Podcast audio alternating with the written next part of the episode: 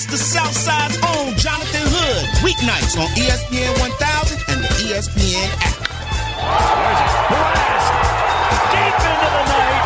And a two-run homer for Baez. And there it goes. Abreu massacres this ball to left center field. Nauta goes in motion left. Snap it to Michelle. He's running to the left. Angling 25 20. Got a block for Brown. 50, 10, 5. Touchdown, touchdown, touchdown. Headed to Atlanta. Trubisky's going to run it. And he is going to get a first down. How about Trubisky to the 42 yard line? Oh, my goodness. In the ring, Steamboat's got him up. A slam.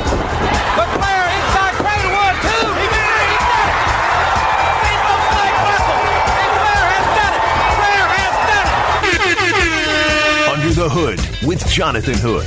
Weeknights on ESPN 1000 and the ESPN app.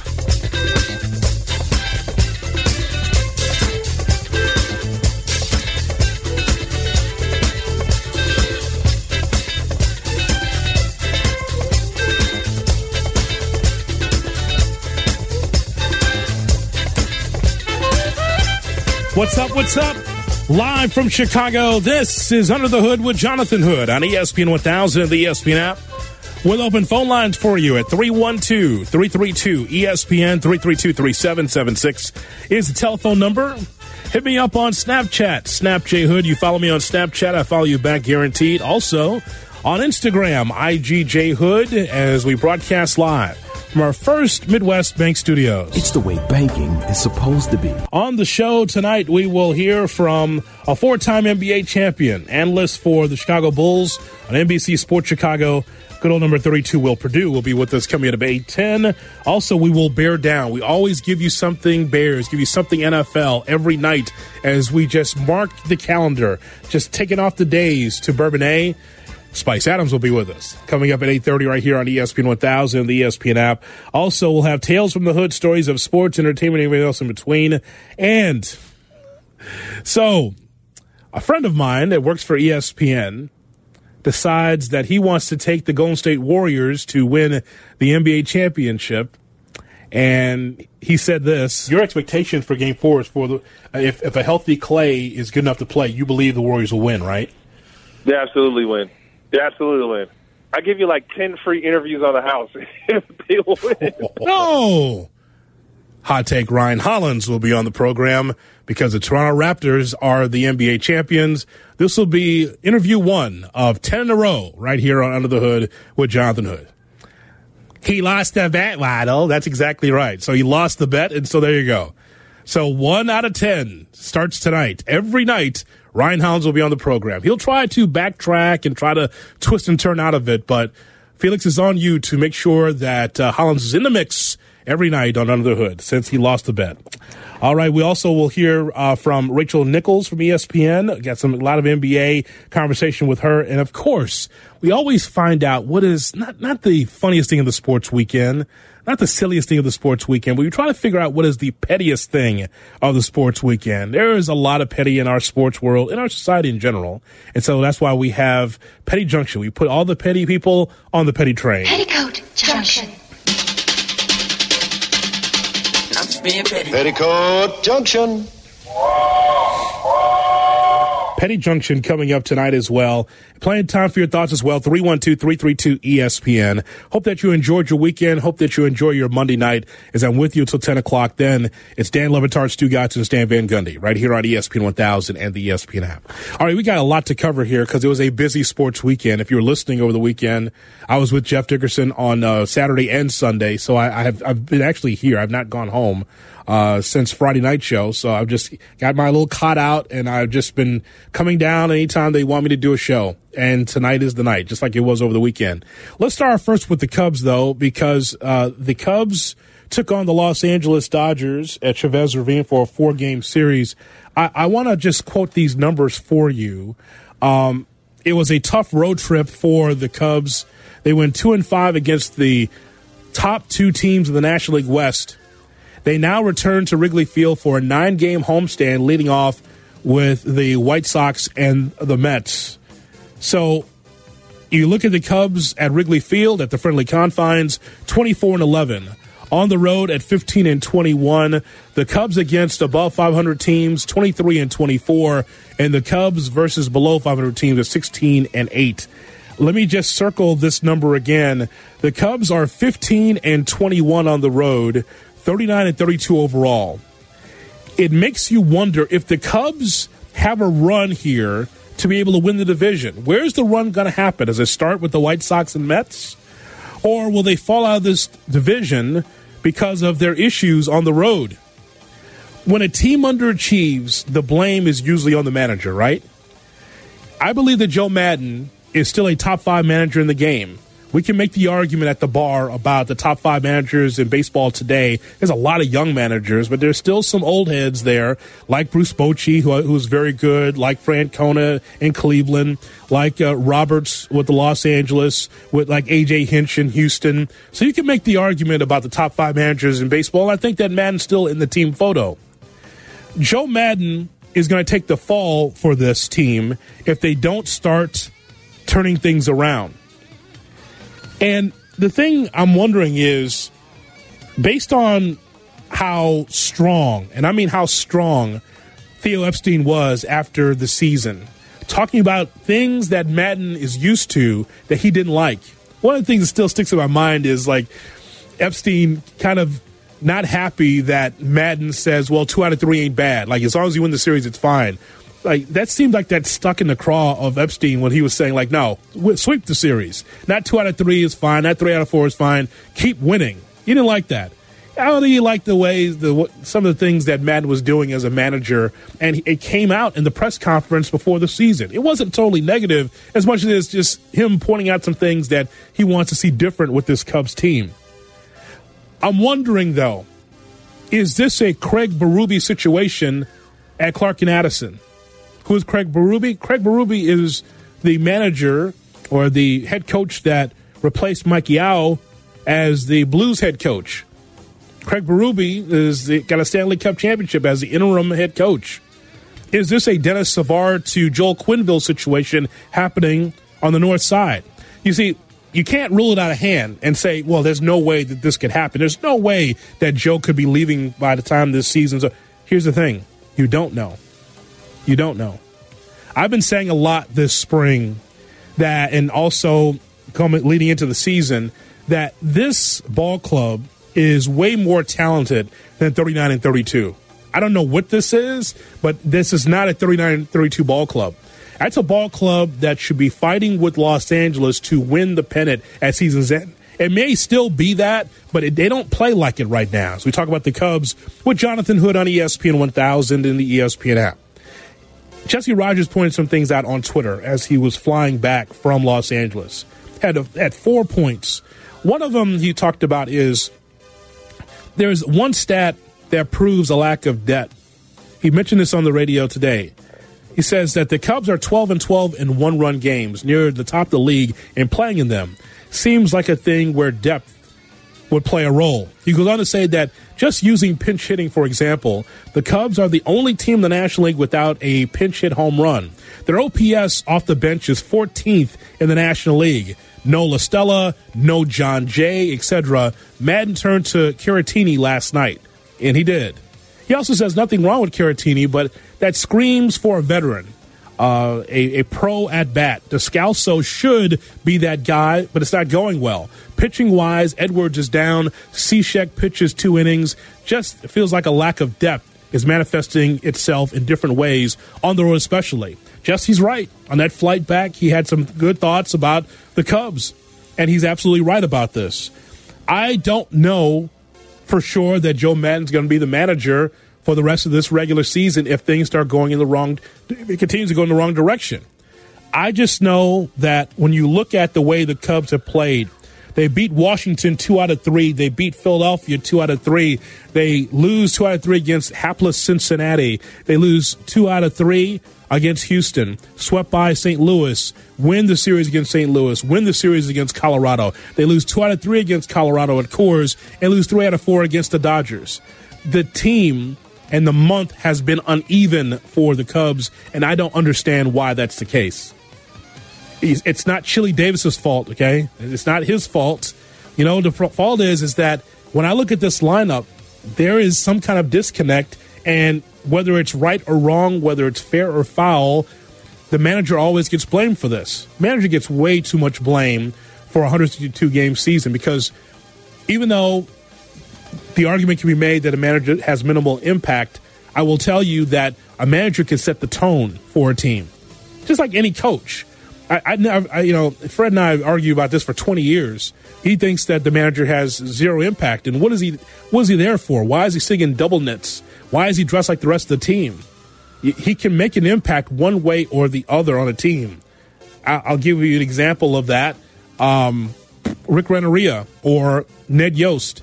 When you t- having your team bunt and sacrifice their way to wins, or in this case, a lot of losses, that's the manager setting the tone because he sets the tone. You set the tone as a, as a manager.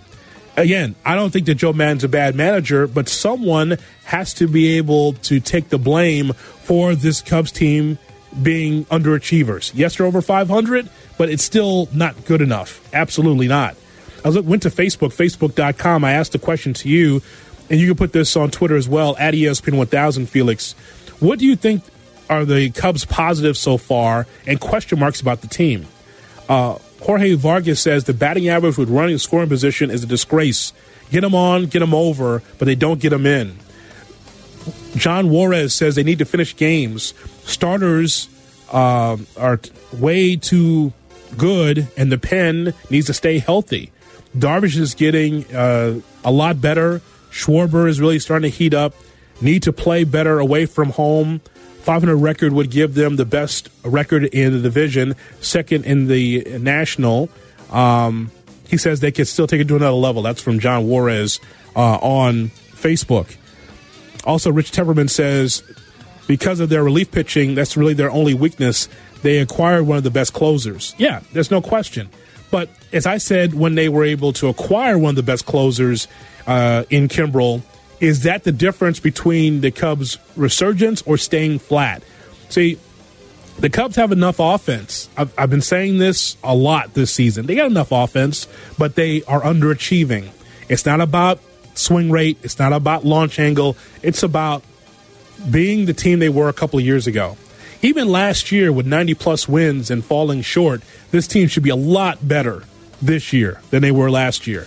And maybe they will be a 90 plus win ball club, but are you good enough to be able to have sustained success in the postseason?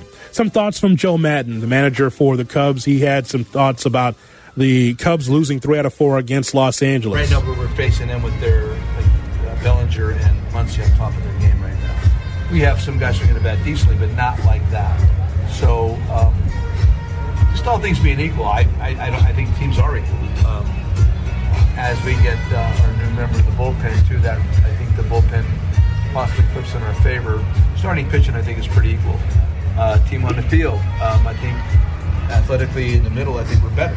Uh, although Seager's missing right now, that makes a big difference. But um, really close. Uh, I, like I've said before, the National League, it's like looking in a mirror, man. All the teams are kind of built the same way.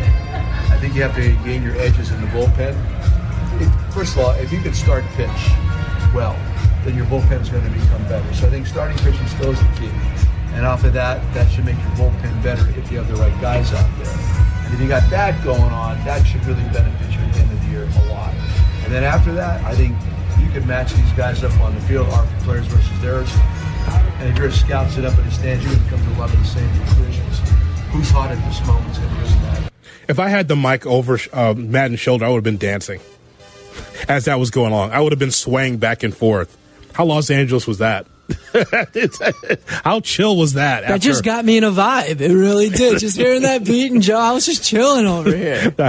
uh, you lose three out of four, and you got that chill vibe. You need that for sure, Eric. That's that's for sure. Kris Bryant talking about the struggles on the road as well. I mean, obviously, we're going to be more comfortable at home because we know we have the last at bat. Um, but if we can kind of find a way to, you know, widen the gap there, score some more runs. Like I said, better at bats and just competing better. I think we'll be better off. But um, yeah, it wasn't wasn't a great series. It wasn't really a good road trip, but hopefully we can turn around. Kris Bryant with his thoughts. There's you're listening to Under the Hood with Jonathan Hood on ESPN 1000 and the ESPN app. It's not of the realm of possibility. Think about this, Cubs fans. If it meant that the Cubs get to the World Series, would you be willing to turn the page on Joe Maddon? I'm not a coach killer. I'm not a manager killer. Never have been. But it makes you wonder how, what Theo Epstein thinks. And let's make sure that it's pretty obvious here. There's a reason why Joe Maddon doesn't have a new contract. It seemed to me that after winning a World Series, Maddon can get a five year deal. That, that's what he'd get from me a five year deal. He won the World Series. I would give him a five year deal. He doesn't have a new contract just as of yet. Doesn't make sense, but there's a reason why that he's yet to have a new deal. It's a big story that's underreported around here. And it, really should be talked about. If I got to be the one to talk about it, I'll be the one to talk about it because it doesn't make sense. A World Series manager still has to dance for his dinner, still has to. Don't be surprised if there is a Denis Savard, Joel Quenneville situation happening around here with Joe Maddon. I'm not trying to push him out the door. What I'm saying is, is that you got to catch lightning in the bottle, and if you underachieve, you know who's the first to go, and not Chili Davis because he's already gone. Jonathan Hood on ESPN 1000 and the ESPN app. Let's move on to something else. How about the uh, how about the Chicago White Sox? How about that? The Chicago White Sox. How about that?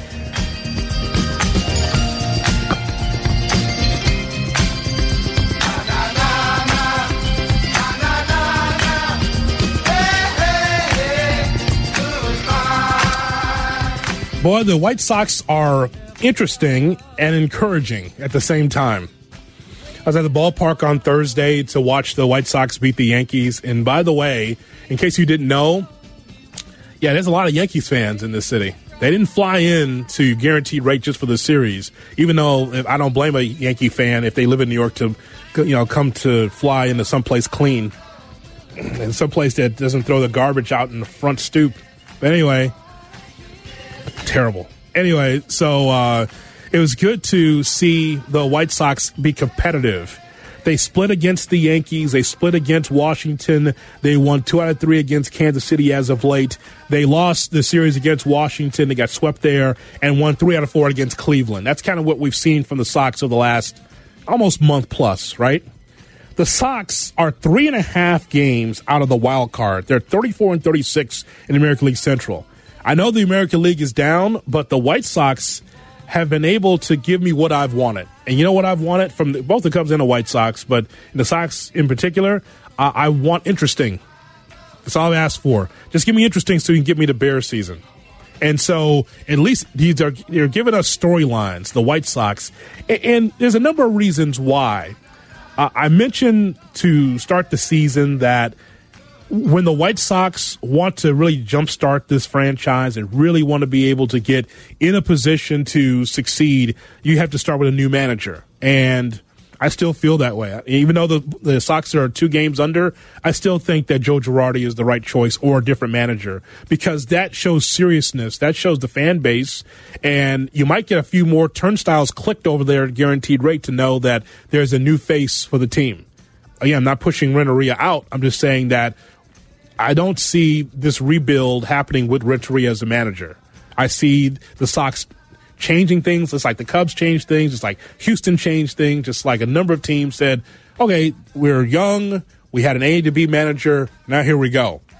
But here's what is encouraging for the White Sox and to be interesting. As I mentioned, June 17th, we're talking White Sox baseball in the A block. That means that they are doing something. Okay, we're talking about a ball club that was probably twenty or more under five hundred this time last year. But now we're talking about a ball club that's that's in shouting distance of the wild card, three and a half games out. Lucas Giolito is an all star. Lucas Giolito could actually start the all star game for the American League based on how he's pitched. And I think that his story is amazing. A guy that would walk the ballpark every time he went to the mound last year, walking the ballpark, walking small islands, right? And then he comes here and is a, a guy that is a must see. That's also important for the White Sox. A must see and someone that's getting outs. A guy that looks totally different, a complete 180 than what we saw last year from Giolito. And then from there, Eloy Jimenez. Jimenez, again, young player, he's only been here for a few months and already gets it. Like Javi Baez gets it, right? But is a media a guy that's always messing around with Garfine, always smiling in the camera? That sells tickets. That means that that guy feels like he belongs. Not nervous, not hiding in the shadows. He's not doing that. That guy wants to be on the big club. And you are seeing just glimpses of of greatness from uh, Jimenez with that with that baseball bat. He's hit, he already hit a home run just recently uh, that I haven't seen since Joe Borchard was in a Sox uniform. I mean, some towering home runs. And that's a positive. That guy could be the everyday left fielder for a while, could be the everyday DH, who knows? But Eloy Jimenez this season, very impressive. Uh, Tim Anderson is a star. Uh, and Tim Anderson made his himself a star because the last couple of years you were scratching your head wondering like what is Tim Anderson, and this was going to be the year, right? You were going to find out what Tim Anderson was going to be this year, either blank or get off the pot with Tim Anderson. And guess what? Tim Anderson, not just with his fracas and fighting along with Kansas City, not just with the bat flips, but someone that will tell you up front baseball's not that important to me, but I enjoy playing it. He's an athlete kind of like a basketball player, like a football player, in that like I'm playing the sport, but it's really not my my number one thing. I'm interested in business. I'm interested in music. I'm interested in my family. And, and so it's different. I remember he was on this show saying that same thing. He was on Under the Hood and said, like, yeah, you know, I got a lot of other things under irons in the fire, other things I'm thinking about. Uh, but baseball's right in there in the team photo somewhere. like, and, and so you like that he's not pressing. And I like that because last year dealt with a personal tragedy in his life, was not necessarily focused. And I think that stealing bases, getting big flies, having big hits, big moments for the White Sox, that's a step in the right direction for the White Sox for sure. Zack Collins being called up. Keep your eyes on what Zack Collins is going to be for this White Sox team. Uh, with Jose Abreu, who I said, hey, let this guy be like this uh, this era's Konerko. He be the DH and pay him whatever he needs. He's a guy that's a leader uh, in that clubhouse. So I don't mind Abreu being around here for a while. Um, Moncada being on this team, and then something else too. You know, and I'm not going to put on the poll because I know how it will come back, Felix. But Giolito's a surprise, but McCann also a surprise. McCann's a backup catcher that wasn't very good at anything, offense or defense. He was just he just had a uniform on, but he he was not a, a great player. I'm not saying that he's a great player for the White Sox now, but it seems like just like for Giolito, the lights turned on for for McCann. And when you talk to people around the White Sox, they're talking about leadership. And again, yeah, he's a veteran, but he hadn't done much. But his his defense is better. His offense is good. Where now you want to see what he does when he comes to the plate. That's good.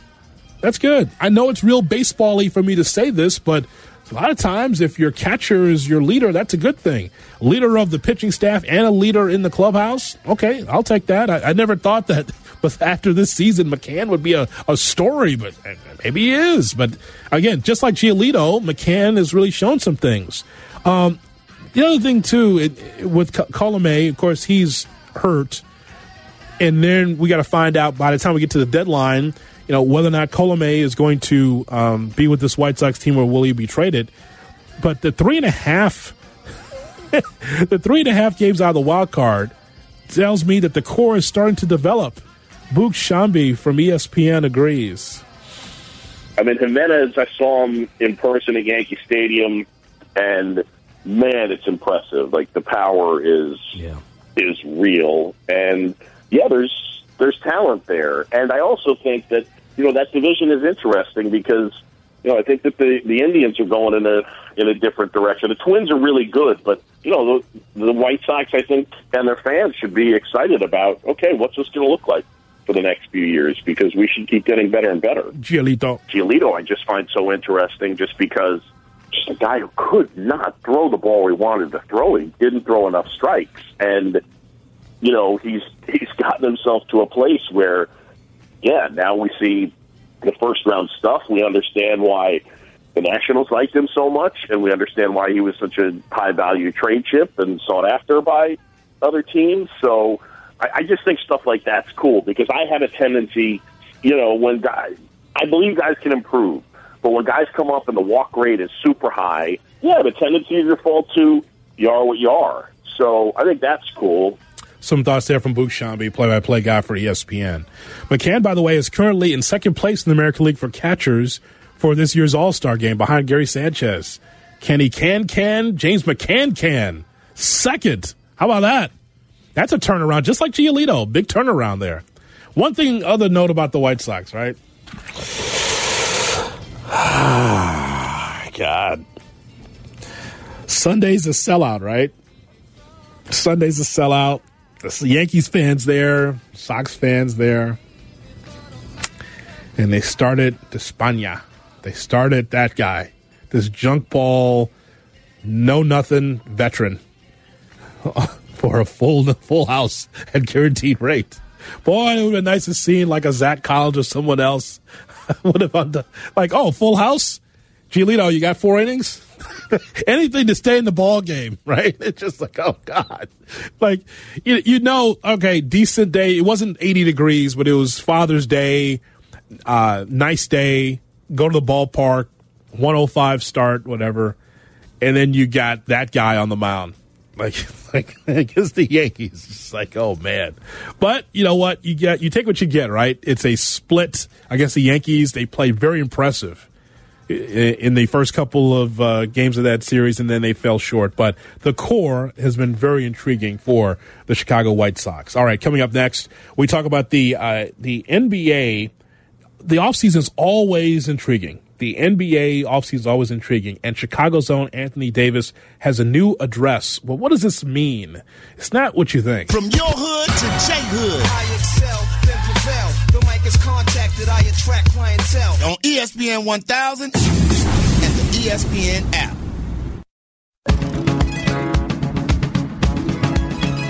Brothers gonna work it out. Under the Hood with Jonathan Hood. Weeknights on ESPN 1000 and the ESPN app.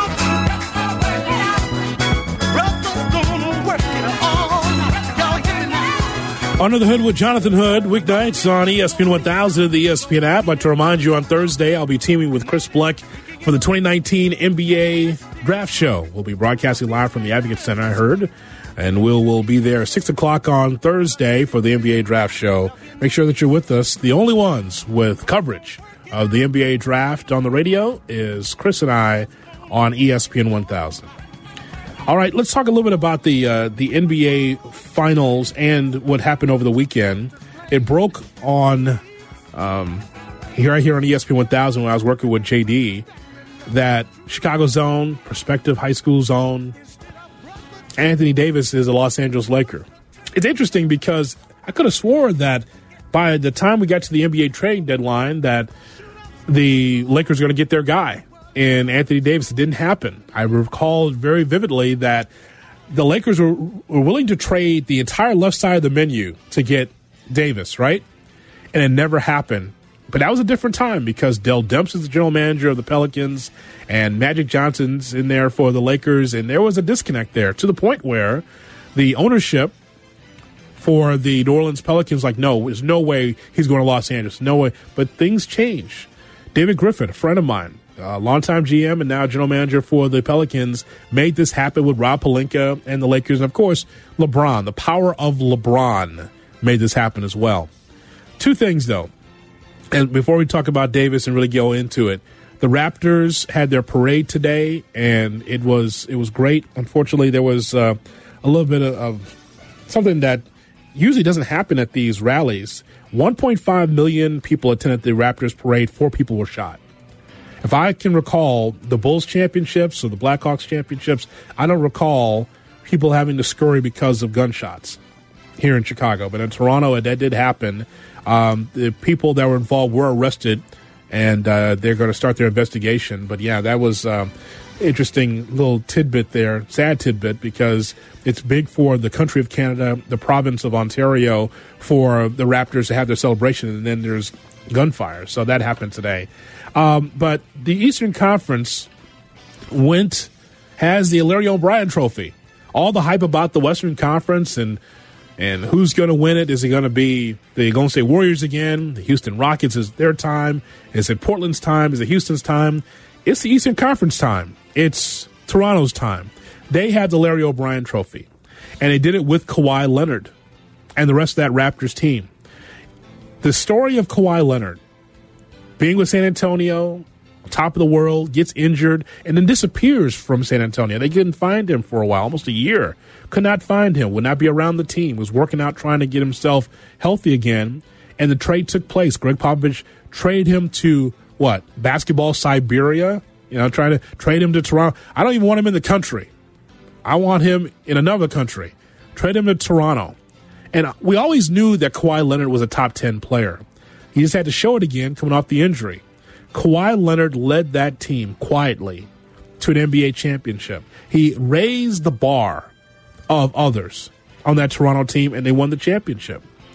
So now the question is who is in the mix to win a championship? Some of you love to be able to talk about parity, or, you know, I, I want this team to win. I want this team to win. This whole society that we have here in sports where you get a trophy and you get a trophy and we all get a trophy. Everyone gets a chance to win. Yay, everyone gets a chance to win. That's not how the NBA is built. The NBA really is built in its core on the Lakers and the Celtics based on the championships they won, how many times they've been in the playoffs. The league really is about the Lakers and the Celtics. Everybody gets their run, right? For the most part, everyone gets a run. Golden State has their run, and now the run stops. The reason why is because of the injuries to Klay Thompson and Kevin Durant. They're both out for the year. So now you expect to have someone else as the NBA champion. Could it be Toronto, one and done like Dallas was when they took on the Big Three? Could it be somebody else? All I know is that the Lakers, as we circle back to Anthony Davis, they traded Anthony Davis, the Pelicans did, to Los Angeles. And even though you will hear the hype about, well, the Lakers now, they've got Kyle Kuzma and LeBron James, and they have Anthony Davis, that means they're going to win the NBA championship. That is not true. At least not from my standpoint. Because one of the things that we have to learn from, I don't know, just a few days ago, is that it's not about three guys, it's about a team. You know how Toronto won? Yes, it was about Kawhi Leonard, but also it was about Fred VanVleet. It was also about a, Anunoby when he was healthy. It was about Siakam. It was about the trade to be able to get Marc Gasol. That's what it was about. Others. It wasn't just about one guy. It was about a number of people to be able to get the job done. As we talk about the NBA with Jonathan Hood on ESPN 1000 and the ESPN app. Woj on the trade. This is a monster haul for the New Orleans Pelicans to get two starters, Lonzo Ball, Brandon Ingram, an outstanding young player, and Josh Hart, and three first round picks, including the number four overall pick in Thursday's draft, which allows New Orleans not only to draft Zion Williamson at one, but at number four, uh, get another, you know, potential very good young player. But for the Lakers, they paid a steep price to get the player they had to get. They were able to keep Kyle Kuzma. They had to get Anthony Davis. They weren't at the top of any big free agents list, but this certainly changes the dynamic of that Laker organization. Ryan Hollins is going to be with us in our 9 o'clock hour. Told us on the weekend, JD and I, that he thinks AD and LeBron are perfect for one another. Well, AD is the perfect fit with LeBron. AD is a natural finisher. Now, he's stretched out his range to the three point line. Uh, he's efficient, you know, getting busy on the block, playing one on one against whoever's in front of him. That's something that he improved upon. But he's a natural finisher. And what is LeBron? A natural passer, a natural assist man. So you're going to see that LeBron AD pick and roll. Uh, you're going to see AD cleaning up some of LeBron's mistakes on the defensive end. And the one thing that AD can do is he stretches the floor. And in today's NBA, he's a matchup nightmare because he can guard the, the big guy or the little guy on the perimeter uh, or out on the block, and then he can go take advantage on the other side. So AD is a nightmare. The Lakers are a playoff team with this deal, but they need a lot more. A lot more. And this is where the Bulls come in. The Bulls do have cap space, but they have a hard time bringing in an A level free agent. This has just been the issue with this team for a long time. So do the smart thing. Like Kemba Walker is either going to be in Charlotte or is going to be with the Lakers. He's not. Is nowhere in between. He seems to like Charlotte, so that's fine. But do the smart thing. While all this is going on and all the free agency is going about, find the right guy. Find a lead guard because clearly the Bulls are not enamored with uh, Kris Dunn, which we'll talk about more as we move forward. But just get Patrick Beverley and just be done with it.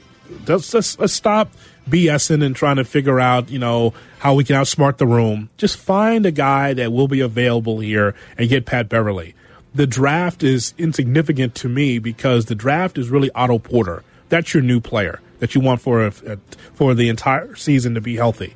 So that's uh, it, it'll be interesting. Just this whole off season, NFL doesn't have it, NHL doesn't have it. The NBA with so much pettiness and so much drama and so much movement, it is the most interesting offseason in all of sports. So coming up, we always have people that just don't have time for a full interview, but sometimes they're just available for one question. Next. As I combine all the juice from the mind, heal up, wheel up, bring it back, come rewind. Jonathan Hood on ESPN 1000. Yo, it's time for Under the Hood with Jonathan Hood on ESPN 1000 and the ESPN app.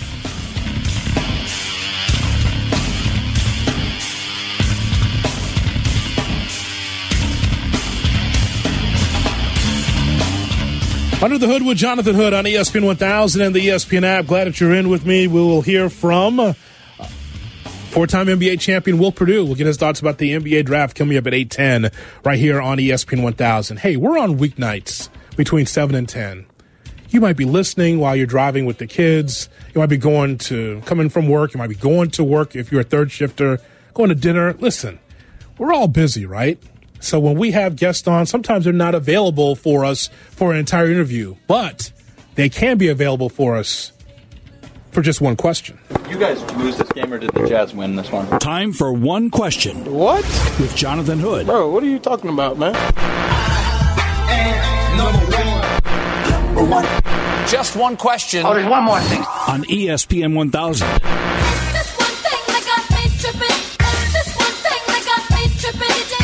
Oh yes. One question every night at 7:50 here on ESPN 1000 and the ESPN app.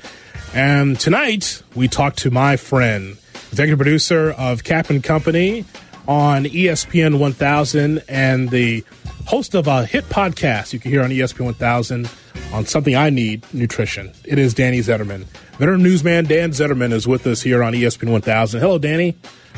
Hello, Hoodie. I love that I'm Will Perdue's warm up act. Well, someone has to be. I, I hope I hope you're not going to ask me how Will Perdue ruined my most prized piece of sports memorabilia. You should tell that story. I'll tell it quickly. Do you remember the Phil Jackson show? I think it was on CBS at the time. Yep. And our buddy Howard Sudberry was the host of it. And I went to the Phil Jackson show on my birthday. And they had this bit where if you shot two free throws, you got a Michael Jordan autograph ball. Phil Jackson would sign it in front of you, and then whoever the guest was would sign it as well. So when I was there, I was lucky. There were two guests, Scottie Pippen and Will Perdue. So I begged Howard Sudberry to let me shoot the free throws, and sure enough, he picked me because it was my birthday, mm-hmm. and I sunk them both like you knew I would. And I get the ball, and it's got MJ's signature, and then Phil Jackson takes it and he signs it, and then Scottie Pippen takes it and he signs it. And I wanted to be like, no, Will, please don't do it. But Will signed it as well. So I have a Michael Jordan, Phil Jackson, oh Scottie Pippen, Will Perdue signed ball in my house. And that's a hundred percent true story. I have the VHS tape to prove it. I don't. I've never heard that story, but that's really good. I told it to Sudberry the last time he came in studio to talk about the happenings at Arlington Park. He loved it. Don't forget the armchair armchair nutritionist. You can download that wherever you download your podcast. Also, look for it on at uh, espnchicago.com. All right, Danny, are you ready for your one question, sir? All right, let's do it. I'm nervous. I've been nervous all night. You all know I, I would always. I don't no need to be nervous. I'm, I'm nervous. Don't be nervous. It's me. It's not a stranger. All right, I'll pretend it's just the two of us chatting. Okay, Danny, what is the worst uh, eating or restaurant experience that you've ever had? The worst eating, or eh, are we talking service or food? Yes. Okay, the, I'll, I'll go with food. I was in London, England, and I was trying to be as healthy as possible, and there is nothing healthy in London. So I said to the waiter, I'd like a grilled chicken breast, please. And he brought me out a big, heaping, greasy piece of fried chicken covered in cheese. And I said, Excuse me, sir, I ordered grilled chicken. And his response was, Yeah, we grilled it before we fried it. Thanks, Danny. Absolutely, Hoodie. Have a good night, bud. Jonathan Hood. Levels to it, you and I know. Tell 'em be humble. Sit down. Be humble. Sit down. Be humble. On ESPN 1000